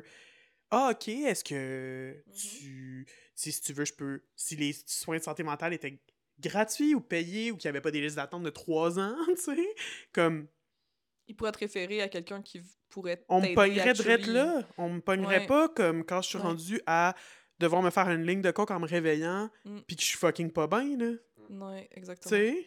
Puis on pourrait avoir des médicaments puis savoir les contre-indications, genre. Mais oui! Genre, tu regardes ta Mais boîte oui. de, de, d'ibuprofène, ça dit genre, ben, ne pas consommer avec euh, de la coke, ou Ouais. telle affaire. Attendre de 28 heures avant de prendre une table Ouais. de je sais pas quelle Ouais. affaire. Mais là, non seulement c'est pas écrit dessus, mais on le sait pas. On le sait pas, on n'a pas a- les données Les- Il y a nécessairement. des gens, tu sais, je Ouais. je, je vois des, des gens dans des laboratoires qui mourraient d'envie de, de le savoir puis de faire ces études-là, mais ils ont pas le droit. Absolument. OK, fait que là, on a parlé des causes possibles, on a parlé de à quoi ça peut ressembler une surdose, on a parlé de plein d'autres belles choses sur les... En tout cas, malaise, là, c'est pas des belles choses, la surdose. En tout cas. Mais là, c'est- chaotique. J'aimerais juste ça qu'on parle de qu'est-ce qu'on peut faire. Mettons, Oui. mettons là qu'il y a quelqu'un qui fait une surdose. Euh, Oui. Qu'est-ce qu'on fait? C'est quoi le... le 101? euh, Naloxone. OK. C'est quoi quoi la surdose? Ou moi, comment les gens l'appellent que j'aime le mieux, c'est quand ils disent la naxolone. Puis là, j'ai goût de les câliner. OK. Parce que je Oh! comprends le feeling. Moi aussi, j'ai un X dans mon nom. C'est tough. Euh, OK. Naloxone, c'est quoi? C'est la petite trousse que des fois les gens voient. C'est une petite trousse noire, souvent avec un- une croix soit rouge. Maintenant, c'est une croix mauve. Parce que mauve, c'est Oh. la couleur euh, de Des la bisexuels. sensibilisation aux surdoses Ah, et des bisexuels. Coïncidence? Je ne crois je ne pas. crois pas. Euh, donc, en fait, l'analoxone, c'est un médicament qui renverse. C'est un, un, un antidote aux opioïdes, en fait. Hmm. OK? Donc, c'est un antidote aux surdoses. Mais, attention, ça ne fait que nous faire gagner du temps. Donc, euh, c'est-à-dire, vous avez sûrement, si vous avez déjà vu de l'analoxone, vous l'avez vu soit en deux formes, soit en spray nasal, qui est vraiment littéralement comme un spray nasal. là. Tu le fous dans le nez, tu pèses une fois, puis toute la dose est donnée. Ou en euh, injectable, donc ça c'est vraiment une injection intramusculaire, un peu comme l'épipène, Mhm. euh, sauf que c'est pas dans un, un dispositif comme l'épipène, c'est dans une seringue, puis il faut aller tirer le liquide nous-mêmes. Ah, fun. Exact. Euh, fait que, euh, après ça, il y a des avantages et des inconvénients aux deux, dans le sens où si on allait geek out sur l'analoxone, on, je pourrais vous en jaser. Mais si on regarde ça, mettons, d'un extérieur, vraiment juste pour monsieur, madame, tout le monde, si une personne fait une... Fait que comment on sait qu'une personne fait une surdose de- d'opioïdes? Mhm. Euh, elle peut avoir l'air de s'endormir. Tu sais, mettons, ton ami vient de faire une ligne de coke ou est sur la MD, puis il cogne des clous. Tu sais, peut-être garder un œil dessus, Hmm. Quand on s'en attend pas, mettons. Euh, la respiration, puis là, ça se peut que la personne soit inconsciente aussi. Puis des fois, ça, ça ressemble, sa respiration ressemble vraiment à un ronflement, genre un méga gros ronflement, genre. Tu sais, puis ça, ça peut être un des signes de... Euh, c'est comme tout, tout se relâche.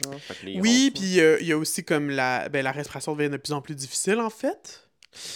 Euh, et ensuite, un autre signe, ça peut être euh, les, la base des ongles ou les lèvres qui deviennent soit bleutées si tu as la peau plus pâle ou plus grisâtre si tu as la peau plus foncée. Hmm. Euh, donc, ça, tout ça, c'est des signes. Et surtout, la personne ne répond pas aux stimuli. C'est-à-dire, tu vois quelqu'un endormi quelque part, OK? Tu vas pas aller y foutre une naloxone dans le nez juste de même en mode « Je vais la sauver! » OK? J'ai- J'aimerais que tout le monde entende bien ça parce que euh, tu vas pas juste sortir de Berry-UQAM à Jardin Gamelin puis aller foutre des naloxones dans le nez du monde que tu croises parce que tu penses que c'est la bonne affaire à faire, OK? C'est tout à fait Euh, fictif comme exemple. Ok, non, c'est ça, ça se passe, là. Ce n'est pas absolument fictif, tout à fait. On essaie d'intervenir Wow. auprès des gens qui font ça, mais c'est ça. Je comprends pourquoi, je comprends la motivation derrière, mais s'il vous plaît, traitez les gens comme des humains et, tu sais, ça va bien aller. Genre, tu sais. Fait j'ai ma naloxone, je vois quelqu'un qui est peut-être en situation de surdose, je vais essayer de poker cette personne Ouais, d'y parler, pour voir si elle est Allô? réactive. Mm. Tu y parles. Tu peux donc commencer par ne pas la toucher. Tu peux euh, crier si elle répond pas avec à euh, juste parler. Puis éventuellement, si vraiment tu vois que la personne est unresponsive à, aux stimuli auditifs et tout ça, ben là, ça serait d'aller voir. Euh, donne dis pas un kick sur la botte parce que les gens qui font ça, c'est des polices. OK? Ah. Puis moi, j'ai entendu ça euh, de certaines personnes comme conseil et je le donne maintenant aussi. Kick pas la botte, c'est vraiment pas. Parce qu'en plus, que il y a- il y, a sûrement genre tout ça de trauma puis de, Ben oui. de, de, de réflexes Exactement. associés à ça. Exactement. Fait que ça, c'est ça. Et donc, après ça, une façon d'essayer de voir, c'est de soit pincer les trapèzes, euh, assez fort quand même. Euh, sinon, frotter le sternum, mais tu sais, honnêtement, bon, j'imagine que vous pouvez imaginer comme une personne que tu connais pas, ou même juste le fait que c'est l'hiver, là, elle a un manteau, whatever, comme, tu sais, essaye de d'autres façons. Et une fois que tu réalises que la personne est potentiellement en surdose d'opioïdes et que tu décides que tu veux lui donner de l'analoxone, alors comment tu fais, c'est que tu le sors de son paquet, tu mets la personne sur le dos, et ensuite, si c'est un naloxone nasal, euh, tu euh, penches un peu sa tête vers l'arrière pour vraiment dégager Mhm. les voies respiratoires. Et après ça, tu fais juste littéralement mettre l'analoxone, euh, ben, le, le spray, tu l'enfonces dans sa narine le plus loin que tu peux et tu pèses une fois. Et ça donne toute la dose. Puis ils veulent respirer ça. Comment? Ils veulent genre. le- Ça va dans les muqueuses. Ok. Ouais, surtout. Et euh, ça, ça agit très rapidement. Par contre, euh, dépendamment de la quantité d'opioïdes qui est dans le système de la personne, ça pourrait on pourrait avoir besoin de plusieurs doses de naloxone. Donc, on peut en donner aux deux minutes. Mais le plus important dans tout ça, c'est qu'il faut absolument appeler le 911. OK? Ouais, parce que comme Alexis l'a si bien décrit, c'est comme un épipène. Tu sais, Oui, ça règle pas non, la ça. situation. La ça personne juste- peut retomber en surdose Ouais, c'est ça. quelques minutes plus tard. C'est un peu comme un plaster. Tu sais, ça, ça, ça, Ouais. ça l'arrête temporairement. Euh, moi, j'ai vu qu'on appelait ça un antagoniste Exact. à euh, opioïdes, right? À la morphine en particulier, qui est dans l'opioïde, c'est ça? C'est. Euh, bon, bonne question. Ben, moi, j'ai lu ça, là, mais je suis pas certaine. que Ben, c'est- l'opium, entre guillemets, en tout cas. Ouais, mais c'est ça, mais c'est la molécule, en tout cas, qui va déplacer ça des récepteurs Exact. euh, des Ouais. opioïdes que tu as dans, dans ton système. Il va juste comme le tasser. C'est comme si vraiment il, il, protégeait Ouais. tranquillement, mais ça, ferme le, ça, ça ferme les valves pendant, c'est ça, mhm. Quelques minutes. Ouais, c'est ça. Euh, ce qui Ben- peut donner la chance à la personne de ne pas tomber en arrêt cardio-respiratoire et donc d'avoir le temps que les ambulanciers arrivent. Oui, c'est ça. Puis j'avais lu aussi. J'ai lu. euh, Ah, elle, elle lit, Amélie. Ben. Ah, elle a lu. Euh, J'ai lu que la demi-vie d'un naloxone, c'était une heure. Alors que un opioïde, en général, mettons, on va fentanyl, le morphine, Ouais. c'est plus comme trois heures. Fait que Oui, c'est ça. c'est ça qui fait en sorte que ben, l'efficacité d'une naloxone, il, il est pas assez, c'est pas assez fort pour l'aider. Mhm. Que de toute façon, même si tu, tu crissais genre un bucket complet de naloxone, ça va pas. Ça fait juste l'en- l'enlever de là, mais le- l'opioïde est encore dans ton C'est système. ça, ça va right? pas flush out ça. l'opioïde, ça va juste arrêter le lien entre l'opioïde puis ton cerveau, l'équivalent du temps Ouais. que on a, tu sais, que euh, 5, dose. 5, 10, 15, 20 minutes peut-être, tu sais, dépendamment.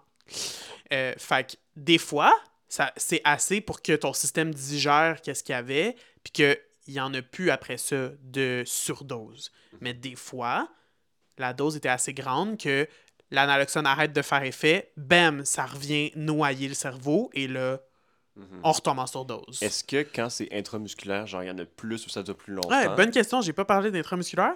Euh, dans le fond, l'intramusculaire, je, ben, je proposerais quand même aux gens de lire le feuillet parce que, bon, il faut retirer le liquide de la, de la petite fiole euh, et vraiment l'injecter.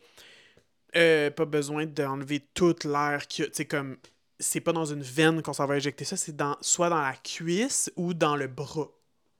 Et le- ça peut passer à travers des jeans, de cette tringle-là. là, tu sais. Fait que. Allez-y. Essayez juste de checker qu'il n'y a pas de portefeuille ou de cellulaire, whatever. là. Mais. euh, Stable comme dans les films, genre. Ou Un peu, oui, sur le côté euh, Fun. de la cuisse ou euh, justement là, dans l'épaule.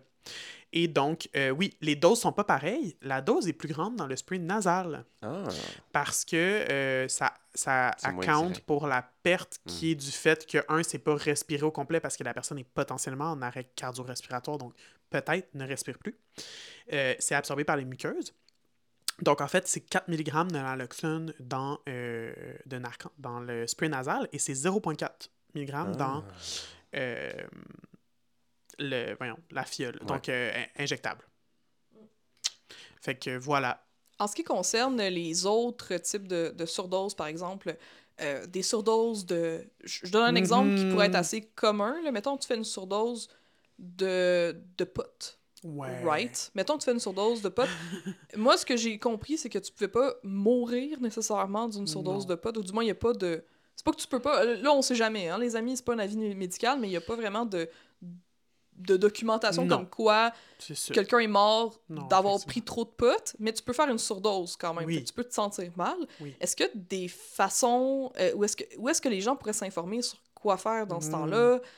Euh, Absolument. a une manière de, de soulager ces effets-là? Oui, euh, bon, ça vient souvent de l'anxiété. Tu sais, on va parler de bad trip, mettons, OK. dans ce genre de cas-là. Euh, bon, rappeler à la personne qu'elle a pris quelque chose puis que ça va finir par passer, ça peut aider. Euh, fait que faire comme, hey, c'est, c'est, je sais que tu te sens pas bien, c'est passager, tu sais, ça va s'arrêter. Faut juste attendre. Euh, bon, après ça, des fois, changer de hum, contexte. Fait que, mettons, on est dans une pièce, whatever, ben peut-être aller prendre l'air deux minutes avec la personne, prendre un verre d'eau. Des fois aussi, les signaux, ça, c'est un truc que j'ai appris avec le temps, avec le sanctuaire et gérer des personnes qui euh, filent vraiment pas puis qui sont pas toutes là avec nous, là. c'est que des fois, les signaux de faim ou de soif ou d'avoir envie de pipi ou d'être fatigué, ils feel pas pareil pantoute quand t'es high. C'est pour ça que ça s'appelle des perturbateurs. Tu sais, tu ressens pas ton corps de la même façon, par exemple, dans ce genre de contexte. Fait que, mettons, si la personne, elle file vraiment pas, là, elle a eu une, une méga boule au ventre, puis elle a mal au bras, genre, je dis n'importe quoi, puis là, elle est comme, oh my god, elle se met à capoter, puis elle spiral down parce qu'elle a faim, puis qu'elle a Mhm. juste mal interprété son signal de faim parce qu'il est, il est tout perturbé, le signal. Genre, t'as envie de pipi, puis là, t'es comme. C'est ça. J'ai mal au ventre. Oui, c'est ça, exactement. Fait que de revenir aux basics. T'es-tu Hein? en train de dire qu'il faut qu'il prenne une Snickers parce qu'il est pas lui-même quand il a faim? Absolument. Sauf s'il est allergique aux peanuts. Ah, j'avoue. Sais. En tout cas. Non, mais c'était une blague, là. C'est parce que ça, ça sonnait Mais vraiment oui. comme la publicité de Snickers.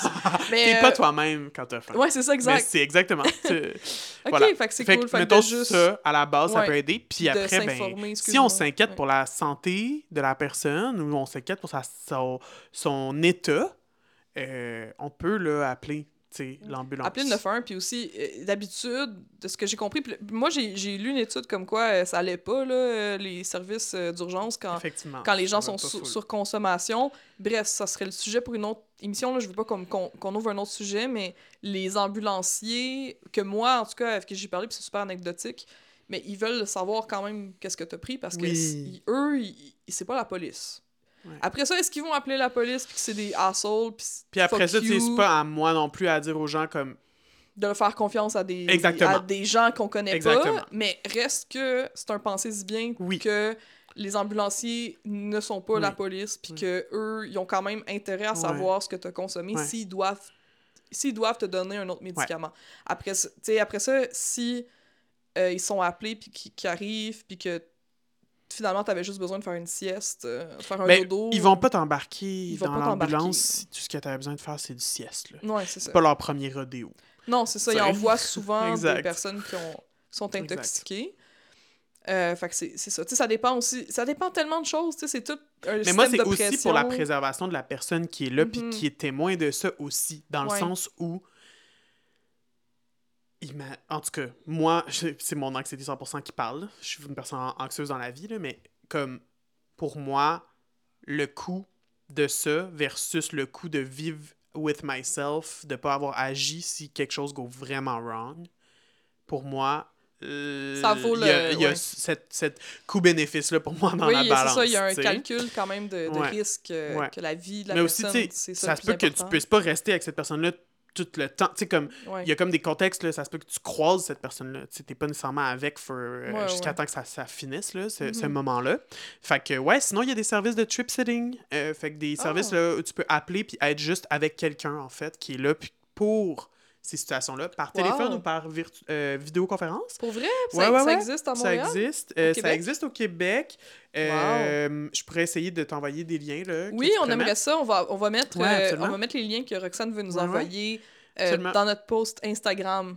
Puis si tu es dans un événement où il y a le grip, ben tu peux venir nous voir, puis nous, on a habituellement un espace des gens pour aider, là. Mais c'est ça, mettons à la maison, euh, appelle-nous pas au bureau, là. Je pense pas que quelqu'un va répondre, malheureusement. Mais c'est ça. Fait que- et d'où la prévention aussi. Tout ce que je veux dire, c'est prévoir ces choses-là d'avance, ça peut permettre de pas avoir de malentendus dans le moment. Fait que, par exemple, ah, je veux faire un gros trip de moche, comme tu disais, par exemple, tantôt, Alexis. Ben, avec la personne qui est là, ou en tout cas que tu as averti que tu consommais, peut-être faire un tout petit plan de qu'est-ce qui se passe si ça file vraiment pas, là, je me mets à capoter, whatever? C'est quoi le plan de contingence? Absolument. Ouais, ah, et on pourrait en parler pendant des heures, mais, Mais, hein. euh, écoute, euh, je pense qu'on on arrive à la fin. Merci beaucoup, Roxane, d'être venue encore ben nous là, voir. ça fait plaisir. T'es une amie officiellement de, de, ben, de nous, mais aussi du podcast. euh, Je suis venu euh, plein de fois. Ouais. genre plein de fois, genre Deux. deux. Exactement. Euh, donc, merci. Euh, Roxane, est-ce que euh, on peut suivre tes... Dans la rue, Ben- j'aimerais mieux pas. Mais non, non, mais est-ce que... Pas dans la rue, mais dans les rues d'Internet. Ben oui. Est-ce qu'il y, a- il y a une façon de d'en savoir plus sur le sanctuaire, sur euh, le ben, grip? j'ai les cheveux verts, fait que déjà à base, euh, les gens me à- reconnaissent souvent. OK, fait que dans un festival, t'es fa- facile à spotter. Ouais, je, je suis assez facile à spotter, à mon grand bonheur et malheur. Euh, mais non, c'est pas vrai. On peut jaser. N'importe qui, si vous me connaissez, whatever, n'hésitez jamais à venir me jaser de réduction de mes fesses. Ça me fait toujours plaisir. pour qu'est-ce qui est de la réduction des méfaits ou de mes projets dans ce sens-là, euh, le GRIP, sur tous les réseaux sociaux, j'ai RIP. Euh, sur Instagram, c'est grip.prévention avec deux N à la fin. Euh, et donc, euh, on publie souvent où on est. Puis moi, je suis souvent dans le service d'analyse de substances. Donc, il y a un petit camion qui se promène à travers le Québec pour faire de l'analyse de drogue. Donc, euh, les gens, euh, si vous voyez ce camion-là, n'hésitez vraiment pas à venir nous voir. On ne mord pas, jusqu'à preuve du contraire. Puis, on donne... Ce serait vraiment très pas professionnel. Ah. ben, en tout cas, euh, dans le camion, on mord pas. Puis euh, on donne euh, on donne des stickers. on donne des stickers, on donne du matériel euh, de réduction des méfaits, puis plein d'informations, puis plein d'affaires, whatever. Fait que Insta, Facebook, euh, site web, name. Puis sinon, ben, pour le sanctuaire, puis tout, ça va être plus... euh, euh, c'est pas vraiment out there, là. Genre, si vous me voyez dans des événements, ben, venez profiter du sanctuaire, ça va faire plaisir. Mais sinon, ça va aussi des fois passer par le grip. Merci. Yes, merci à vous. Wow, c'était vraiment très intéressant. On se retenait de pas faire un épisode de deux heures, hein, finalement, encore une fois. Euh, ouais, mais c'est tentant, mais c'est sûr qu'on va en reparler. Mm. Euh, je pense que c'est un sujet qui est très important, pertinent. Il y a des sujets auxquels on n'a pas encore touché, par exemple l'augmentation de surdose par la coke. Euh, dans- Mhm. En tout cas, il y a plein d'affaires On là, a qui comme se ouvert plein de portes, là, Ah, puis il y a des tellement de courants d'air, puis on est comme ouh. Ouh, on s'est fait euh, caresser les mollets par le courant d'air. C'est quoi? C'est-tu là qu'on s'en allait? Ok, Ben, en ben, tout cas, sais pas. euh, tout ça pour dire, euh, là, on a changé de fil. Ok, wow, changement de sujet. Le allô tout le monde, c'est moi, Amélie, la personne qui fait le montage qui vous parle. On a changé le fil RSS. Ouais. Lol, elle m'a puis je l'ai mis nulle part. Fait que là, il y a des gens qui nous écoutent en ce moment qui doivent être euh, heureux d'apprendre qu'il y a des nouveaux épisodes qui sont sortis depuis euh, novembre. Mhm. Allô tout le monde, surprise! Des nouveaux épisodes, joyeux Noël! Euh, je vais mettre le fil RSS sur le Linktree qui est disponible sur euh, notre page Instagram Exactement. sex.drogue.philo. On est aussi dans le Fediverse, sex, drogue et philo. Wow.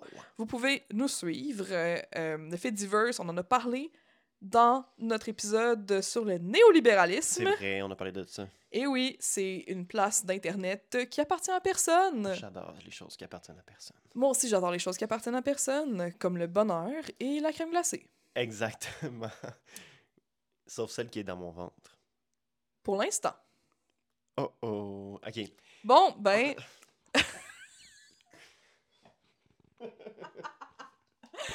ok, bye les chats. Au revoir. Bye, suivez-nous sur TikTok. Ah oui, TikTok.